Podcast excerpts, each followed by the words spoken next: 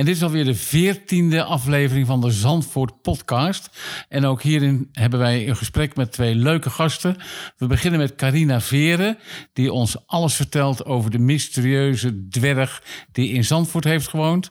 In het tweede gesprek hebben wij met eh, Gerry Hoekstra van autosport.nl, die ons gaat vertellen de ontstaansgeschiedenis van het circuit tot aan de eerste Grand Prix in Zandvoort.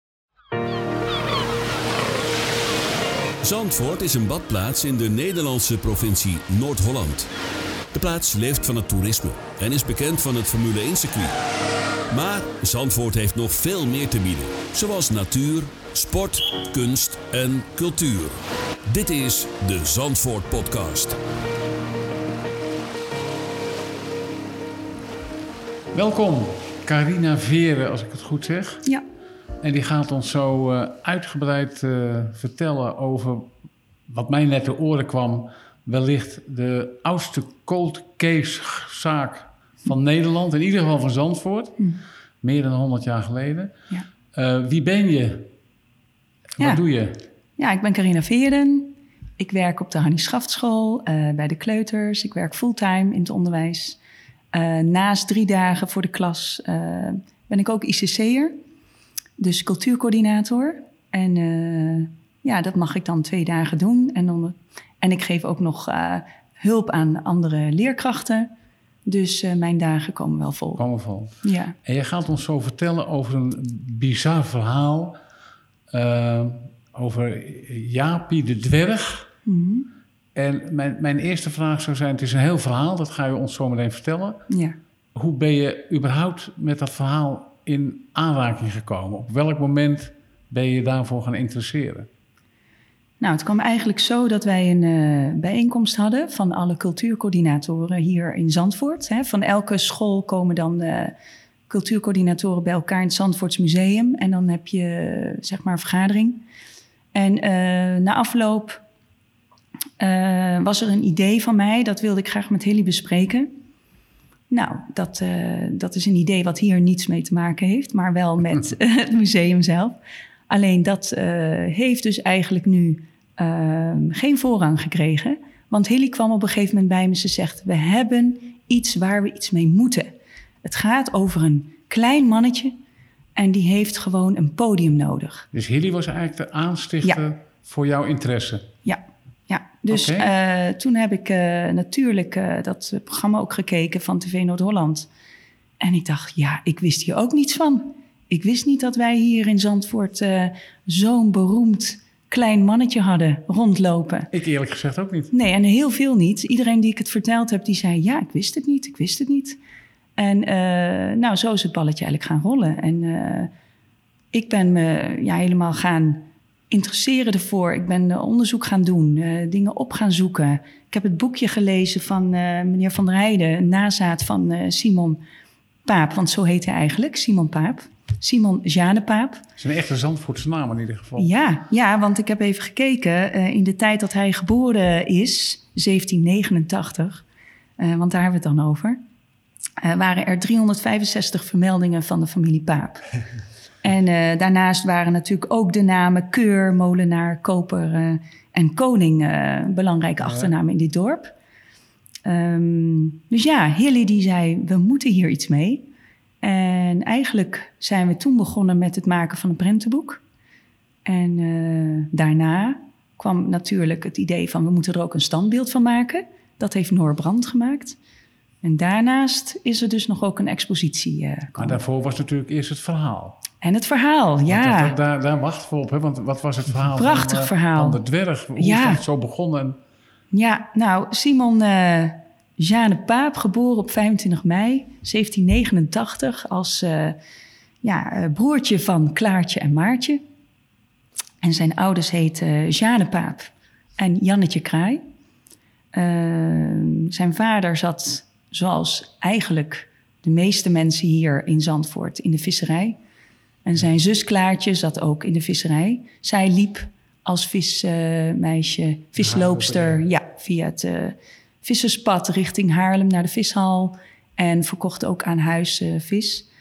En nou, dat is natuurlijk al mooi gegeven. Ik wilde gewoon heel graag ook weten Uh, waar woonden ze dan? En uh, hoe zag het dorp er toen destijds uit? Dus ik ben de archieven ingedoken. Het Noord-Hollands archief, Amsterdamse archief. Um, om te kijken, wat is er nou eigenlijk allemaal te vinden over dit mannetje? En ja, dan kom je natuurlijk van allerlei dingen tegen. Een doopakte, waar je dan op ziet dat het wel ja, ook aan de, de trouwactes en zo zie je dat de familie best wel hecht was. Maar wat triggerde jou om dat te gaan onderzoeken op dat moment? Nou, ik hou sowieso van geschiedenis. Ja, maar Heel deze erg. specifieke... Nou, ik dacht, ja, uh, alle Zandvoorters moeten dit weten. Ja, maar wat, bij mij is nog niet helemaal wat op dat moment ja. nou triggerde om juist deze meneer te gaan onderzoeken. Nou, ook mede omdat uh, Hilly uh, met mij natuurlijk dit boek is gaan maken. Maar ik dacht, ja, er moet nog veel meer uh, te vinden zijn. Ja, ja. En toen had ik op een gegeven moment allemaal krantenartikelen gevonden. Uh, bij de bibliotheek, Nationale Bibliotheek. Waarin uh, leuke stukjes stonden. Maar ook in de Engelse kranten zag ik leuke stukjes staan. Ik dacht, wacht eens even hier.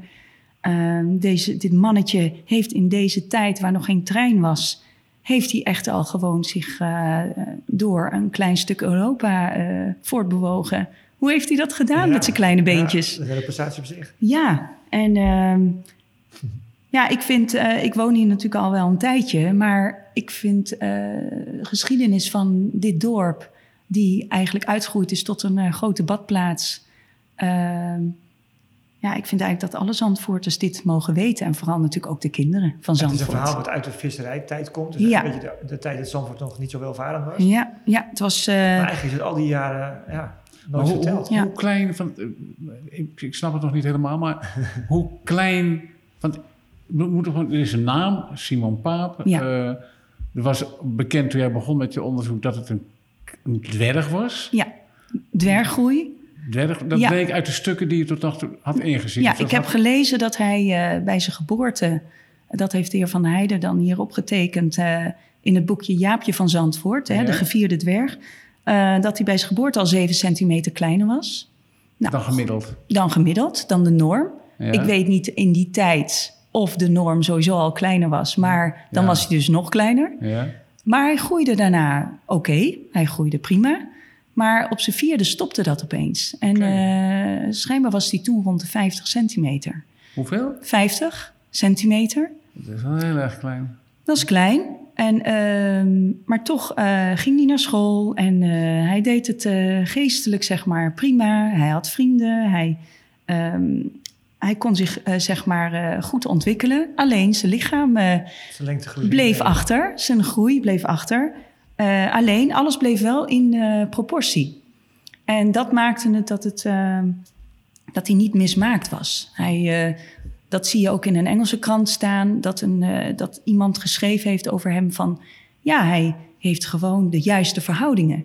Alleen, hij is gewoon klein. Ja. En uh, had misschien wel een iets groter hoofd, maar verder uh, was verder alles in proportie. Hij is dus daarna nog wel iets gegroeid, maar um, uiteindelijk is hij dus 76 centimeter geworden en een uh, halve duim. Hm. Ja, en dat is nog steeds ontzettend klein natuurlijk. Zijn kleertjes heb ik gezien in het Haarlems Museum. Naast de kleding van de reus Kajanus. nou, dan is het helemaal natuurlijk een, een mega contrast. Ja. Maar het is echt klein. En ja, vertederend ook wel. En dat je, als je die kleren ziet liggen, denk je... Ja, dit mannetje heeft zoveel meegemaakt. Hij is maar 39 jaar geworden.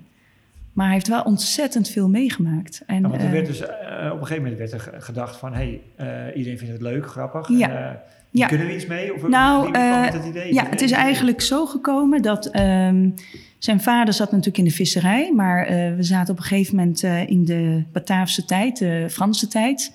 en de Fransen die ja, zeiden van... we verbieden het om de zee op te gaan. En de schuiten werden ingenomen, zeilen werden ingenomen... Uh, dus ja, de visvangst, uh, daar kon men niet meer van leven. Als je toch met je bomschuit de zee op ging, dan werd je door de Engelsen wel beschoten. Dus hier raakte ja, de, vissen, de visserij helemaal ja, in, in armoede. En ja. ik kan me heel goed voorstellen dat het gezin Paap en heel veel andere gezinnen, want de meeste leeft gewoon van de visvangst, Ehm, dachten, wat moeten we, wat moeten we? En dat heb ik ook in het prentenboek gezet. Van ja, een bezorgde moeder, een bezorgde vader, geen geld. Ehm, totdat dus vader, Jane, op het idee kwam om met zijn zoon iets te gaan doen. Hij dacht, ik ga op de kermis staan met mijn zoon. En wie weet, brengt het wel wat op. En uh, toen is hij dus uh, uh, met zijn zoontje van 11 jaar of 10 jaar, is hij met zijn 56 centimeter toen op de botermarkt gaan staan. Als visjongetje, vissersjongetje. Ja, en dat sloeg dus aan. Ja. En, nou ja, en, en hij is in Amsterdam in zijn leven echt heel vaak teruggekomen. Hij was een hele trouwe um, attractie. Uh, hij was uh, ja, beroemd. Maar is in hij Amsterdam. van geworden? Kon hij daarvan bestaan? Nou, hij kon uh, er redelijk goed van leven. Ja? ik denk dat hij daarmee het ook zijn. Vooral, want het, het, het ja, van zijn vader. Hij kon zijn gezin denk ik goed ja, onderhouden. Ik het gevoel dat je ja. op die manier geld verdient aan je zoon. Maar... Ja, maar het was wel een mooie troef die hij had. En daarmee heeft hij gelukkig inderdaad zijn gezin hier kunnen houden. Want het waren dus ook mensen die echt Zandvoort uitgingen. Uh, ze wonen ook vlak bij elkaar. Simon, tenminste de moeder, is gestorven op nummer 156 boven aan de Kerkstraat. Um, ja, dat is er nu natuurlijk allemaal niet meer. Nee. Ik kan me voorstellen dat het gewoon een klein vissershuisje was. Maar wel een prachtige plek om te wonen, omdat je snel aan zee was. Ja. En zijn twee zussen, dat zie je dan in de overlijdensactes, hè, woonden op nummer 123 en 126. En dat was dus nu ter hoogte van waar de ingang de, de achteringang van het circus is. Dus ze woonden echt op loopafstand van elkaar. Ja. Um, dus dat is wel een hecht gezin, kan je, of familie? Ja, dat denk ik dan wel. Ja. ja. En, uh, maar uh, Simon hield van toch wel uh, mooie kleding. Hij hield van een drankje. Okay. menige keer dat hij wat ouder werd en uitging. En als hij eventjes in het dorp terug was na weer een kermisbezoek aan Leiden, kermisbezoek aan Sneek, Gouda, Den Haag. Ja, kwam die hier terug in het dorp en dan ging hij met zijn vrienden natuurlijk uit. Ja. En ja, hij kon dan niet goed aan de deurpost komen. En dan sloeg hij al dronken tegen de deur. En dan ging hij zijn roes uitslapen in een, in een klein bedje. En, ehm, maar kon hij voor zichzelf zorgen? Eten?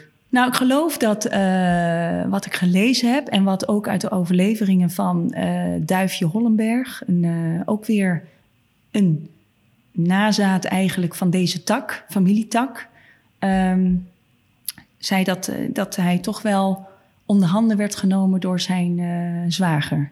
Die heeft hem ook heel lang als een soort manager ja, begeleid. Ja, van een heleboel dingen kun je niet goed doen als je zo klein bent, denk ik. Ja, ja, bijvoorbeeld uh, als hij dan, uh, dat staat hier ook op de tekening, want dat vonden wij wel een leuk detail. Um, als hij aan tafel moest komen, dan ja. werd hij op de stoel op een stoof gezet. Ja, dat waren praktische dingen. Ja, dat lastig in. en als er bezoek was, dan werd de stoof zelfs op tafel gezet en mocht hij oh, op ja. tafel zitten. En winkelen ging ook een beetje lastig. Ja, ik denk dat hij, ja, hij was wel, als je ook ziet op de, op de tekening, hij was wel vol zelfvertrouwen. Ja. Hij sprak ze talen. Uh, daar was iedereen ook zeer verbaasd over. Hij kon Frans, hij kon Engels. Hij, uh, uh, hij sprak... ziet ook heel volwassen uit eigenlijk. Alleen ja. ja het formaat is... ja. Daar, daar compenseerde hij mee dat hij zo klein was, zeg Ja, en hij was gewoon intelligent. Ja. ja. ik denk dat hij echt wel naar een kleermaker ging... en zijn kleding ja. op maat liet maken. Want ja, het zijn hartstikke mooie pakjes ook die hij aan had. Maar het was dus echt voor hem uh, zijn beroep gebleven om maar rond te reizen ja. en uh, zichzelf tentoon te stellen. Ja. Zeg maar. Zelfs tot aan het buitenland aan toe. Ja, ja hij uh, is op een gegeven moment naar Engeland gegaan. Ehm, en dat vond hij natuurlijk fantastisch. Want als je heel tijd door Nederland trekt, dat is leuk. Maar als je toch op een gegeven moment naar Engeland ja, kan... Ja. en je mag daar op tournee en je krijgt daar een manager aangewezen... die jou op Piccadilly Circus gaat tentoonstellen. Wat trouwens uh, volgens dit boekje niet goed is afgelopen. Want de vrouwen die vonden het wel ontzettend leuk om uh, hem op een keer als een pop rond te gooien of allemaal even vast te houden. Uh, het schijnt dat hij wel van de vrouw hield. Ja. Maar dit vond hij niet zo leuk. Nee, nee, dus zo, eigenlijk is toen zijn contract met die manager die hij als eerste had ook verlopen. En toen was daar dus een Prins George, de aanstaande kroonprins. Ja. En hij eh, was ook, eh, zeg maar, eh, verantwoordelijk, geloof ik, voor cultuur. En daar had hij dus ook een potje voor. Het was sowieso een heel erg spenderende, geldverkwistende prins. En hij heeft zich eigenlijk een beetje ontfermd over uh, Simon. het klikte ook wel met Simon. Het klikte, van, ja. Speelt. Hij zorgde ervoor dat er, dat er opgetreden kon worden. Hij zorgde voor kleding, hij zorgde voor onderdak. Um, hij zorgde voor een kindermeisje die dan met hem door Londen ging lopen en hem op de arm hield met kinderkleding aan. En dat liet Simon wel allemaal gebeuren. Vond hij allemaal prima. Ik denk dat we omwille van de tijd misschien uh, even een stapje moeten maken. Want uh, ja. we hebben het nu over het leven van hem. Ja. Uh, wat heel bijzonder is. Ja. Maar hij is eigenlijk niet heel oud geworden. Nee. En op een gegeven moment op zijn 39ste ja. overleden. Misschien kan je daar iets over vertellen. En vooral wat daarna dan. eigenlijk... de dag van vandaag is het eigenlijk nog goed. Ja. Nou, het is zo dat hij op een gegeven moment in Dendermonde in België ging optreden. Hij had net daarvoor een soort van ruzie gehad uh, met zijn zwager.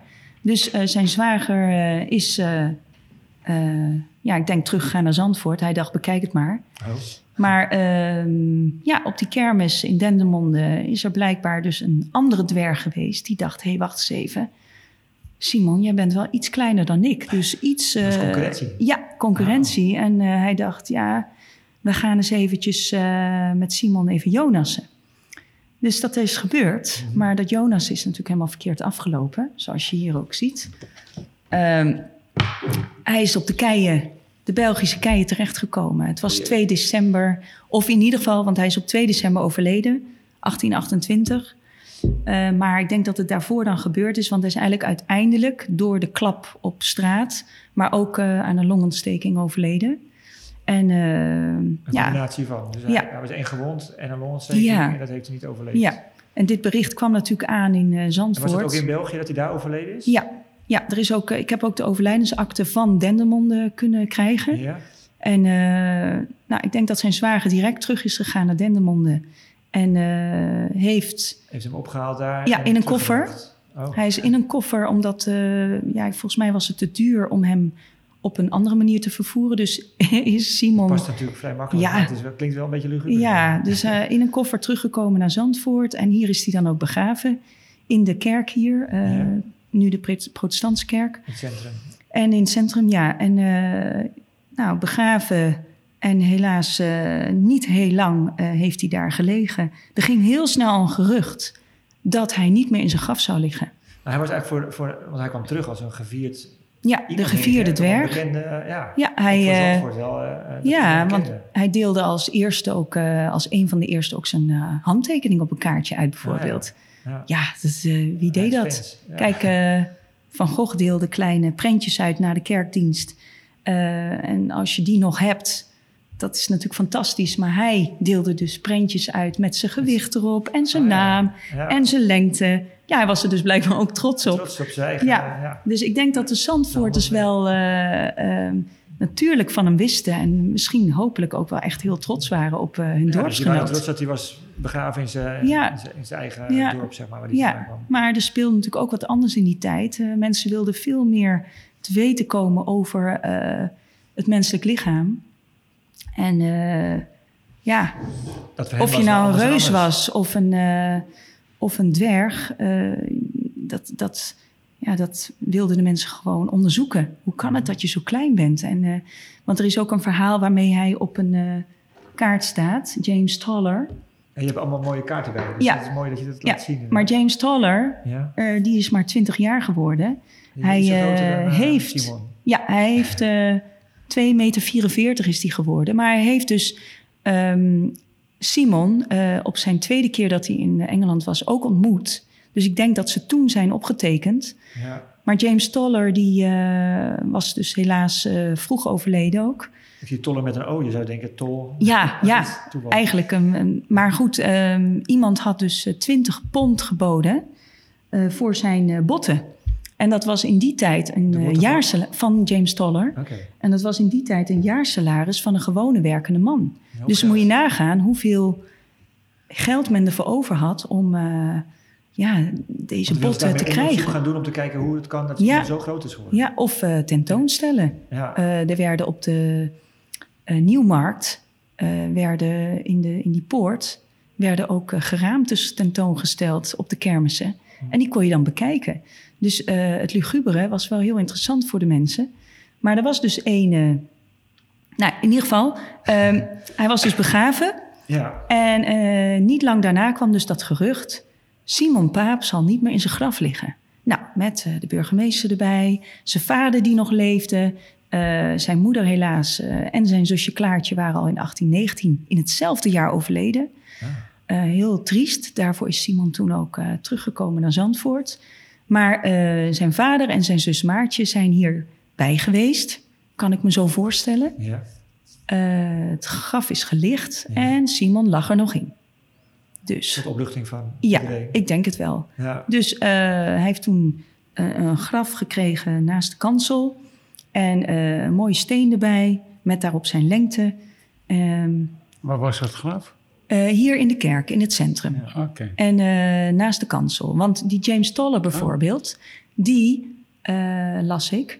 Zijn familie wilde niet dat hij in de kerktuin begraven werd, bang om geroofd te worden. Dus zou Simon dan ook daarom, Ja. niet als rijke stinkert, maar om ter bescherming in de kerk begraven zijn? ja. Ja, dat vraag ik me dan af. Maar vraag, denk ik. nadat zijn vader overleden is in 38, 1838, kwam dus weer het gerucht: Simon ligt echt niet meer in zijn graf. Weer is het graf gelicht. En ja, nu lag daar dus een zesjarig kind in. En waar is Simon gebleven? Eh, er was iemand die had interesse in eh, zijn eh, geraamte. Maar toen kwam al vrij snel ehm, het bericht dat ene Hendrikszoon, de oogarts van Willem I, zijn geraamte had in zijn pathologisch anatomisch museum in Zuidenburg. Er is wel een onderzoek gedaan, maar er is weinig uitgekomen. Want ik vraag me af, wie was toen destijds predikant? Eh, dat heb ik nu met de predikant wel uitgezocht. Maar heeft hij een steentje bijgedragen aan de deur openen in de nacht? Eh, helpen dat, die enorme steen op te lichten? Eh, hoe hebben ze Simon eruit gehaald? Viel die niet meteen helemaal uit elkaar? Ehm, is die dan per koets naar Den Haag vervoerd? Eh, hoe is dat gegaan? Ja, dat weten we Nee, natuurlijk er dan komen niet. een hele hoop vragen net op. eh. Ja, wel weten we dat hij dus... ehm, eh, op een gegeven moment is Zuidenburg namelijk gestopt. Want Hendrik's zoon is overleden. Zijn zoon is ermee gestopt. Dus er kwam een openbare veiling ehm, op het Binnenhof in de loterijzaal. En daar moet Simon Paap ook geveild zijn. Dus dat waren de, de overblijfselen van het, van het museum van Ja. die Hendriksen. Ja, ja. Ja, en het heeft eh, iets van 450 eh, gulden opgebracht, deze veiling. Nou, ik weet dus niet hoeveel dat dan in die tijd moet zijn geweest. Ja, inflatie. zijn. Maar ja, maar, ehm, Maar ja, ook- een onbekende koper heeft deze, dit geraamte van Simon gekocht. Maar dat is ook niet vastgelegd. Het, is, het moet ergens opgetekend zijn. En Ja, ik ben daar ja. nog mee bezig met het Boerhaven Museum. Oké. Er moet, een, Eh, er moet op papier gesteld zijn wat er aan wie verkocht is voor ja, hoeveel. net als dat dat nu gaat. Ja, Alleen een onbekende koper. Dus misschien mocht je wel zeggen, ik wil anoniem blijven. Ja, Ja. we weten het niet. Alleen, eh, ja, er werd toen in die tijd natuurlijk sowieso wel eh, met lichamelijke ja. zaken verhandeld. eh, Maar sindsdien is dus eigenlijk eh, het, het stoffelijk overschot ja, spoorloos. we hopen dat het nog eh, ooit boven water komt. Maar het- daar stopt voorlopig althans het verhaal. In die nu zin even dat, wel. eh, Daarom is het nog een cold case. ja, Ja, nou, ik zei net een- een- in ons voorgesprek al dat er andere cold case eh, zaken zijn die eh, ook pas na 100 Mhm. of 110 jaar zijn opgelost. ja. Dus wat, wat, heb jij verdere acties nog in gedachten? Zijn er nog mogelijkheden om eh, verder te zoeken of houdt het, moet je nu, ben je nu afhankelijk van toeval?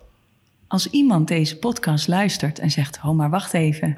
Ik, Ik heb ze weet toevallig. Ik heb het thuis liggen. Nee hoor. Ja. Nee, ja, eh, dat zou natuurlijk hartstikke mooi zijn als dat toch nog. eh, eh, Maar heb je nog sporen ergens? Zijn er nog nou ja, het enige wat ik dus nu heel graag nog wil weten is eh, dat stukje uit de catalogus van Hendrikszoon. Ja. Eh, die moet er, zijn. Ja, En eh, ja, daar zijn we nog mee bezig.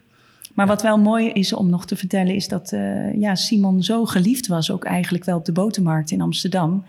Het was toen gebruikelijk om op een kermis naast wilde dieren en allerlei andere bijzondere schepsels te tonen.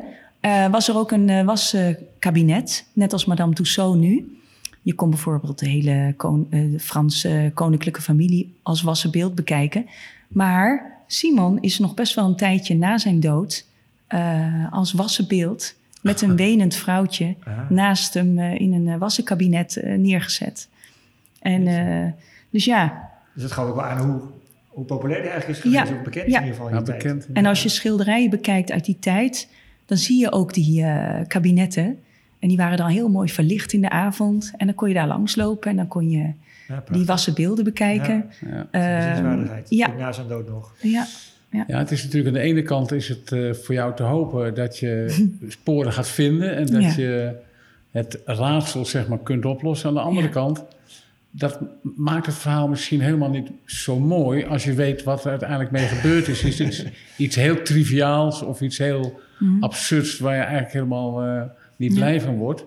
En dan blijft zo'n verhaal misschien zoals het nu is, misschien wel zo boeiend of zo interessant om het zo te laten. Ja.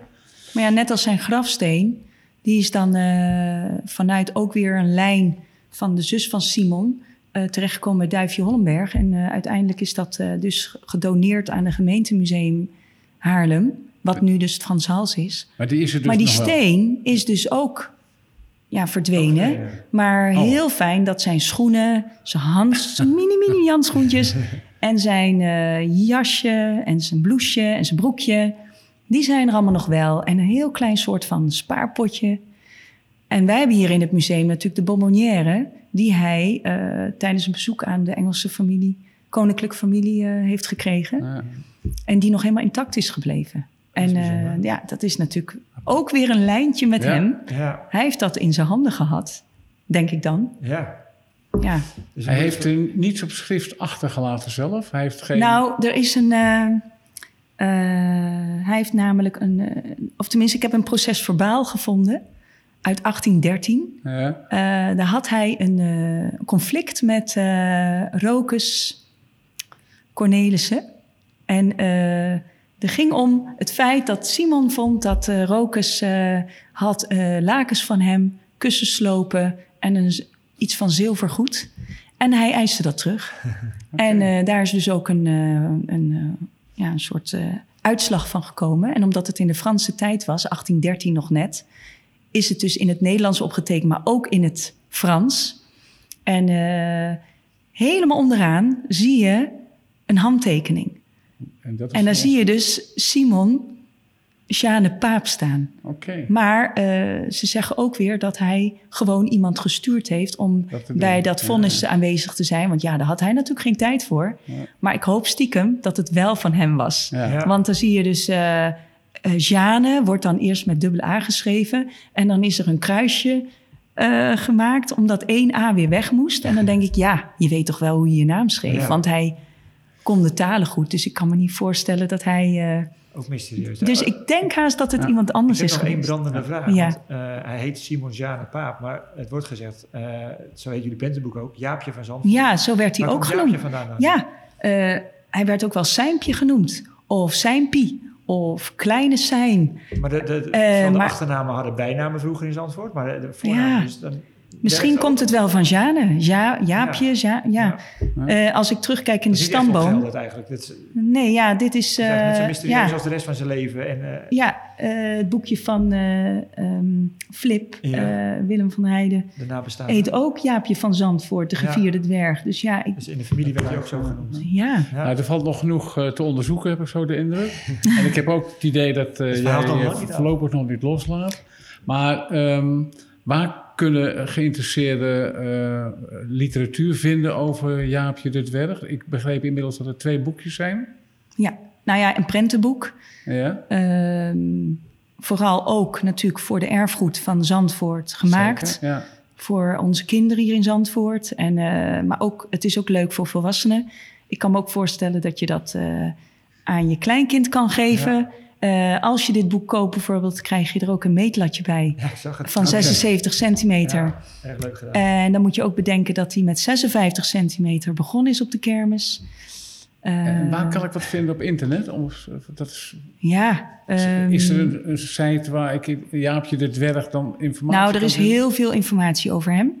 Je weet het Eh, Zandvoort Museum eh, ja. doet natuurlijk veel aan. eh, aan Er komt een hele expositie over hem. Ah, Oké. Ja, En daar is dat boek ook t- dan te krijgen. jazeker. Ja, Gewoon, eh, ja. Ook eh, goed googelen. Goed googlen. Goed googelen. Maar ik heb, eh, als je komt naar het museum, dan zie je ook eh, heel veel over hem. En Dat is wel de waardering die past natuurlijk bij je. ja. minimaal. ik vind het ook wel heel erg leuk dat hij zelfs in de krant in Java en in, Bata of in Batavia dan, eh, of in Suriname is eh, beschreven. Ah ja. En eh, daarom mag hij wel wereldberoemd heten. Ja. Ja. Ah, ja. Nou, wie weet draagt dit daar ook enigszins toe bij. Dat, eh, dat Want eigenlijk is er ook nog wel heel veel te vertellen over eh, de kermis zelf in die tijd. Ja. Want één mini-mini dingetje. eh, Er waren bijvoorbeeld permissiebladen.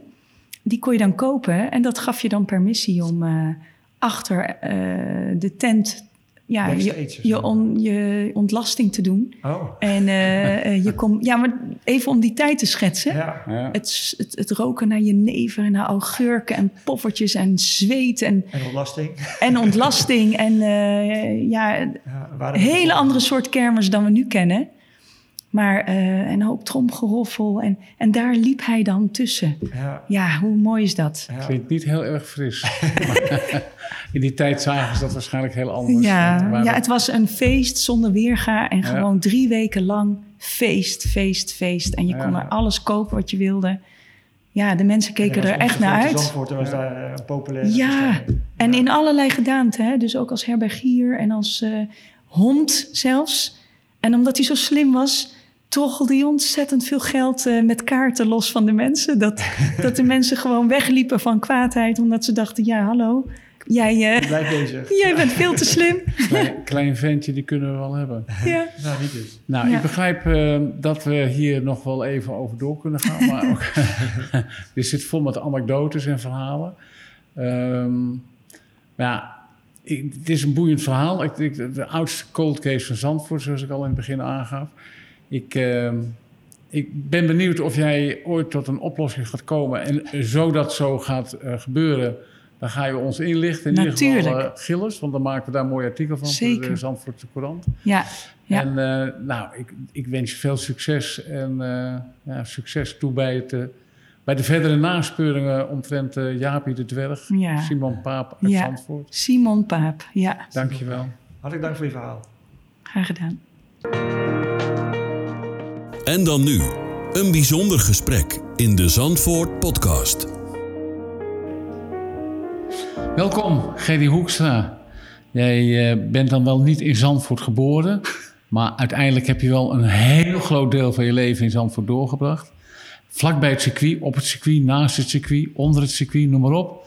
En je kunt ons eh, middels een, ja, een, soort column, hebben we het maar genoemd, kun je ons eh, alles gaan vertellen over de, het ontstaan van het circuit tot aan 19... 45. 45 ongeveer, denk ik. En eh, daar ga je ons nu eh, in meenemen. Eerste deel. Gerry, aan jou het woord. In het weekend van 3 tot en met 5 september hopen wij weer de Grand Prix van Nederland te verwelkomen. Als het allemaal weer mag en veilig kan, dan zullen na een afwezigheid van 36 jaar de Formule 1-wagens weer brullen over het Zandvoortse asfalt. Hopelijk gadegeslagen door meer dan 100.000 toeschouwers. Maar hoe is het nou allemaal gekomen? Waarom heeft Zandvoort wel een circuit waar andere gegadigden afvielen? Dit alles heeft te maken met de ambitieuze burgemeester van Zandvoort, Henry van Alphen. Op 15 oktober 1925 begon Van Alphen als burgemeester van Zandvoort. Steeds meer welgestelde badgasten maakten de reis naar het luxe Zandvoort met zijn fraaie hotels, pensions en een prachtige boulevard. Zwemmen in zee was gezond en doktoren schreven hun patiënten voor om te kuren. In de nooit aflatende drang naar nieuwe leuke dingen en om de concurrentie aan te gaan met grote concurrent Scheveningen, werd de burgemeester door een buitenlandse reis geïnspireerd door het autoracen. Aan het begin van de 20e eeuw kende bijna iedere plaats aan de Middellandse Zee zijn jaarlijkse autorace. Je, je nieuwe auto wilde je natuurlijk wat graag laten zien. De mode trok al snel naar het noorden. In 1902 organiseerde Scheveningen een concours d'élégance voor auto's en later zelfs de eerste wedstrijden, een soort sprintraces over de boulevard. In Amsterdam werd eraan gewerkt, net als in Den Haag, in de buurt van Kijkduin en Okkenburg.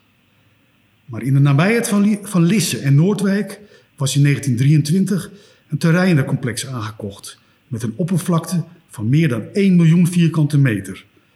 We noemen het maar even gemakshalve het circuit van Noordwijk. Het plan was vreselijk ambitieus, maar het bleek alleen gebakken lucht. Na vijf jaar van oeverloos geklets trok de gemeente Noordwijk haar voorstel tot subsidieverlening in. Henri van Alphen zag er ook wel wat in en zette zijn circuitplannen wel door in samenspraak met de KNAK, de Koninklijke Nederlandse Automobielclub, en de KNMV, Koninklijke Nederlandse Motorrijdersvereniging. De laatste jaren was er eind jaren 30 veel veranderd in Zandvoort. De wegen waren flink verbeterd, parken werden aangelegd. Het gemeentebestuur toonde steeds grote voortvarendheid en verschillende goede voorstellen werden dan ook zonder slag of stoot door de gemeenteraad aangenomen. Ook de circuitplannen van de burgemeester werden heel positief ontvangen. Er was echter maar één grote maar.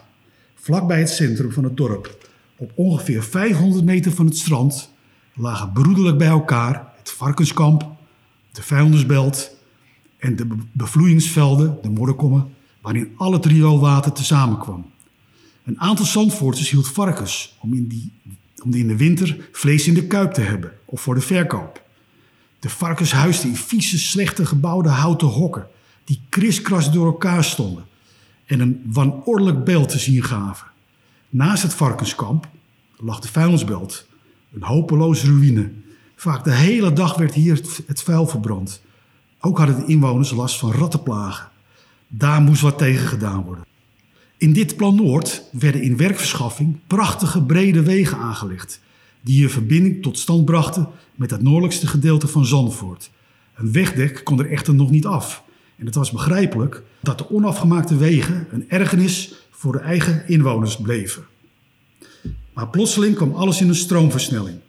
De minister van Waterstaat heeft bij beschikking van 15 maart 1939 aan de Koninklijke Nederlandse Automobielclub toestemming verleend voor de snelheidswedstrijd om de prijs van Zandvoort, welke zal worden gehouden op zaterdag 3 juni op een 2300 meter lange wegcircuit, gevormd door de Johan Mesgestraat, de Vondelstraat, de Nicolaas Beetstraat en de Van Lennepstraat. Het werkfonds verleende financiële medewerking met het gevolg dat tegelijk in maart een aanvang met de vele werkzaamheden werden gemaakt. Voorts was bekendgemaakt dat de KNAK op 3 juni 1939 de eerste nationale autoraces op de nieuwe wegen zouden organiseren. Indien tenminste de werkzaamheden op tijd gereed zouden zijn. Ook de Zandvoortse Laan, een belangrijke toegangsweg naar de badplaats, werd verbreed en kreeg een asfaltlaag. Maandenlang hadden velen gewerkt aan de grote voorbereidingen van de eerste nationale autoraces, georganiseerd door de KNAK. Vooral het hoofd van de gemeente, burgemeester van Alphen, had in alle opzichten voor een prachtige organisatie om de baan gezorgd. Prins Bernhard vereerde deze autoraces met zijn aanwezigheid en complimenteerde onder andere de Duitse coureurs Hans Stuk met zijn Auto Union en Manfred van Brauchitz met zijn Mercedes-Benz Silver Arrows. Die monsterwagens op de baan gaven demonstraties. Het toppunt van Duitse autotechnologie. Dit was echt een, een veegteken. De belangrijkste race dat weekend, de prijs van Zandvoort voor sportwagens boven de 1500 cc, werd gewonnen door Piet Notier in een BMW 328. Na een gevecht met Willem Breeman in een soortgelijke wagen. De races trokken in totaal 39.000 toeschouwers. Dit aantal was niet tegengevallen, alhoewel sommigen in vol vertrouwen de verwachting hadden uitgesproken dat er zeker 80.000 bezoekers zouden komen. Het gemeentebestuur zag de belangrijkheid in en verleende de KNAK en de KNMV alle medewerking. Het gevolg was dat er een flink gedeelte van de onkosten in het gemeentelaadje terugkeerde in de vorm van vermakelijkheidsbelasting. Duizenden personen brachten een bezoek aan Zandvoort, maar de indruk zal niet onverdeeld gunstig zijn geweest. De toegang tot de hoofdtribune voor de autoraces liep namelijk langs het varkenskamp. Een klein gedeelte was afgebakend door prikkeldraad, maar de geuren konden niet worden vermeden en velen kwamen met een zakdoek voor de neus door de controleposten. Na een wedstrijd van de burgemeester en zijn raadsleden op de autopit was het op 8 juli tijd voor wielerwedstrijden op het straatcircuit, georganiseerd door HWS, de kampioen uit Haarlem. Ook de motoren kwamen zaterdag 4 augustus 1939 nog in actie. Iedereen keek met vertrouwen naar het jaar 1940. Maar door de oorlog moest het verlangen naar meer bijna een decennium de ijskast in. De oorlogstijd had voor Zandvoort desastreuze gevolgen. Hoewel de gemeente door bommen nog granaten rechtstreeks noemenswaardige schade had opgelopen, was zij als schakel in de keten van de Atlantic Wall door de maatregelen van de Duitse bezetter een van de zwaarst getroffen plaatsen van het land geworden. Voornamelijk als gevolg van het volledig schoonslopen van de kuststrook van het dorp, met een breedte van ruim 100 meter en de lengte van ruim 2 kilometer. 848 stuks zijn de 28,2% van de totale Zandvoortse woningen en voorts 121 andere gebouwen, omvattende de Watertoren, hotels 13 stuks, pensions 22 stuks, café-restaurants 8 stuks, garagebedrijven 3 stuks, zeebadinrichtingen 3 stuks, winkels en bedrijven 65 stuks. Tezamen een inhoud van liefst 920.000 kubieke meter. Van de bijna 10.000 inwoners van voor de oorlog zijn er in 1945 nog een krappe 1800 over.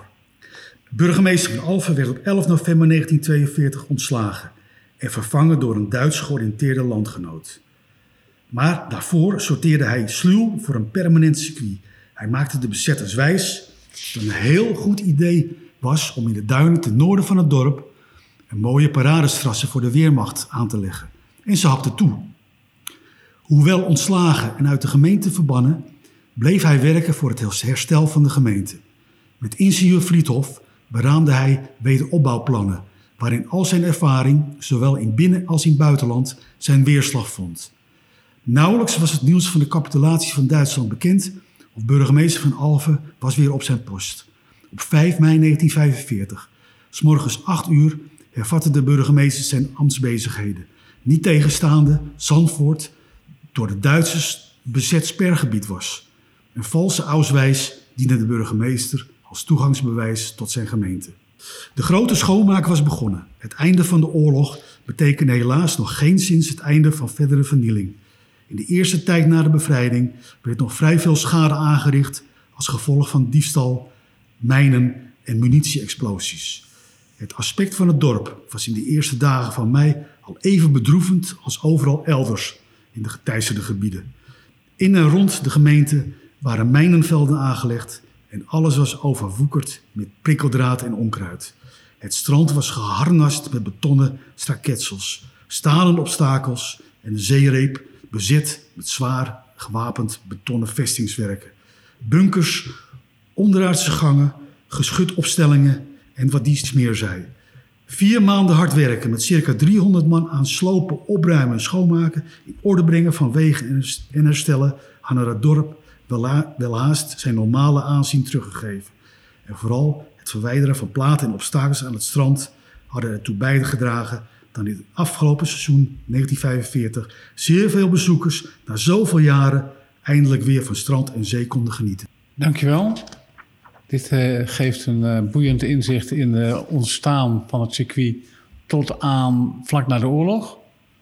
In een volgende aflevering ga je ons meenemen van de ontwikkeling in het circuit tot aan 1952. Daarna is eigenlijk het circuit, ja, dat, dat ligt daar dan en er worden races gehouden, maar is er misschien wat minder historisch interessants over te vertellen. Dankjewel in ieder geval voor deze, voor deze column. Gedaan. Um, wij, um, en we, we horen je dus nog een keer terug uh, in een later stadium. Ja. Want je bent nu bezig met deel 2. Deel 2. En uh, dat willen wij ook graag op deze manier uh, naar buiten brengen. Helemaal goed. Um, wat wij ook vragen aan gasten die race gerelateerd zijn, en dat mogen we van jou wel zeggen, tenslotte geef jij een digitaal tijdschrift uit, hè? autosport.nl, als ik het goed zeg. Nee, een, een website. Website. En een Facebookpagina. En iedereen die geïnteresseerd is in autosport, nieuwtjes, feitjes, kan zich daar uh, melden en vervoegen. Toch? Dat zeg ik goed? Ja, dat, is, uh, dat, is, uh, dat zeg je goed. Oké. Okay. maar wij vragen dus aan al onze race-gerelateerde mensen om hun favoriete muziek tijdens het autorijden. En jij hebt een werkelijk schitterend nummer uitgekozen, vind ik. Vertel. Ja, ja, goed. En waarom ben, ook? Ja, ja, waarom? Ik ben een kind van de jaren zestig. Uh, ja, toen ben ik als, als kleine jongen gevormd. Uh, niet alleen met, met, met autosport, maar ook met muziek. En ik ben bij een groep blijven hangen die in 1967 Why the Shade of Pale uitbrachten. Gevolgd door Homburg en een Salty Dog. De Salty Dog gaat het nu om, hoofdzakelijk. En de, muziek van Procol Harum. Uh, daar ben ik nog steeds fan van. En uh, daar draai ik ook heel veel, veel in, de, in, de, in de auto. Op weg naar de, de autosportevenementen waar ik naartoe moet. Ik vind het een uitstekende keuze. En die past op een paar nummers nou uitstekend in onze playlist die we aan het vormen zijn. Van er staan werkelijk mooie nummers op. En dit hoort er zeker bij. Bedankt ook voor deze keuze. Graag gedaan.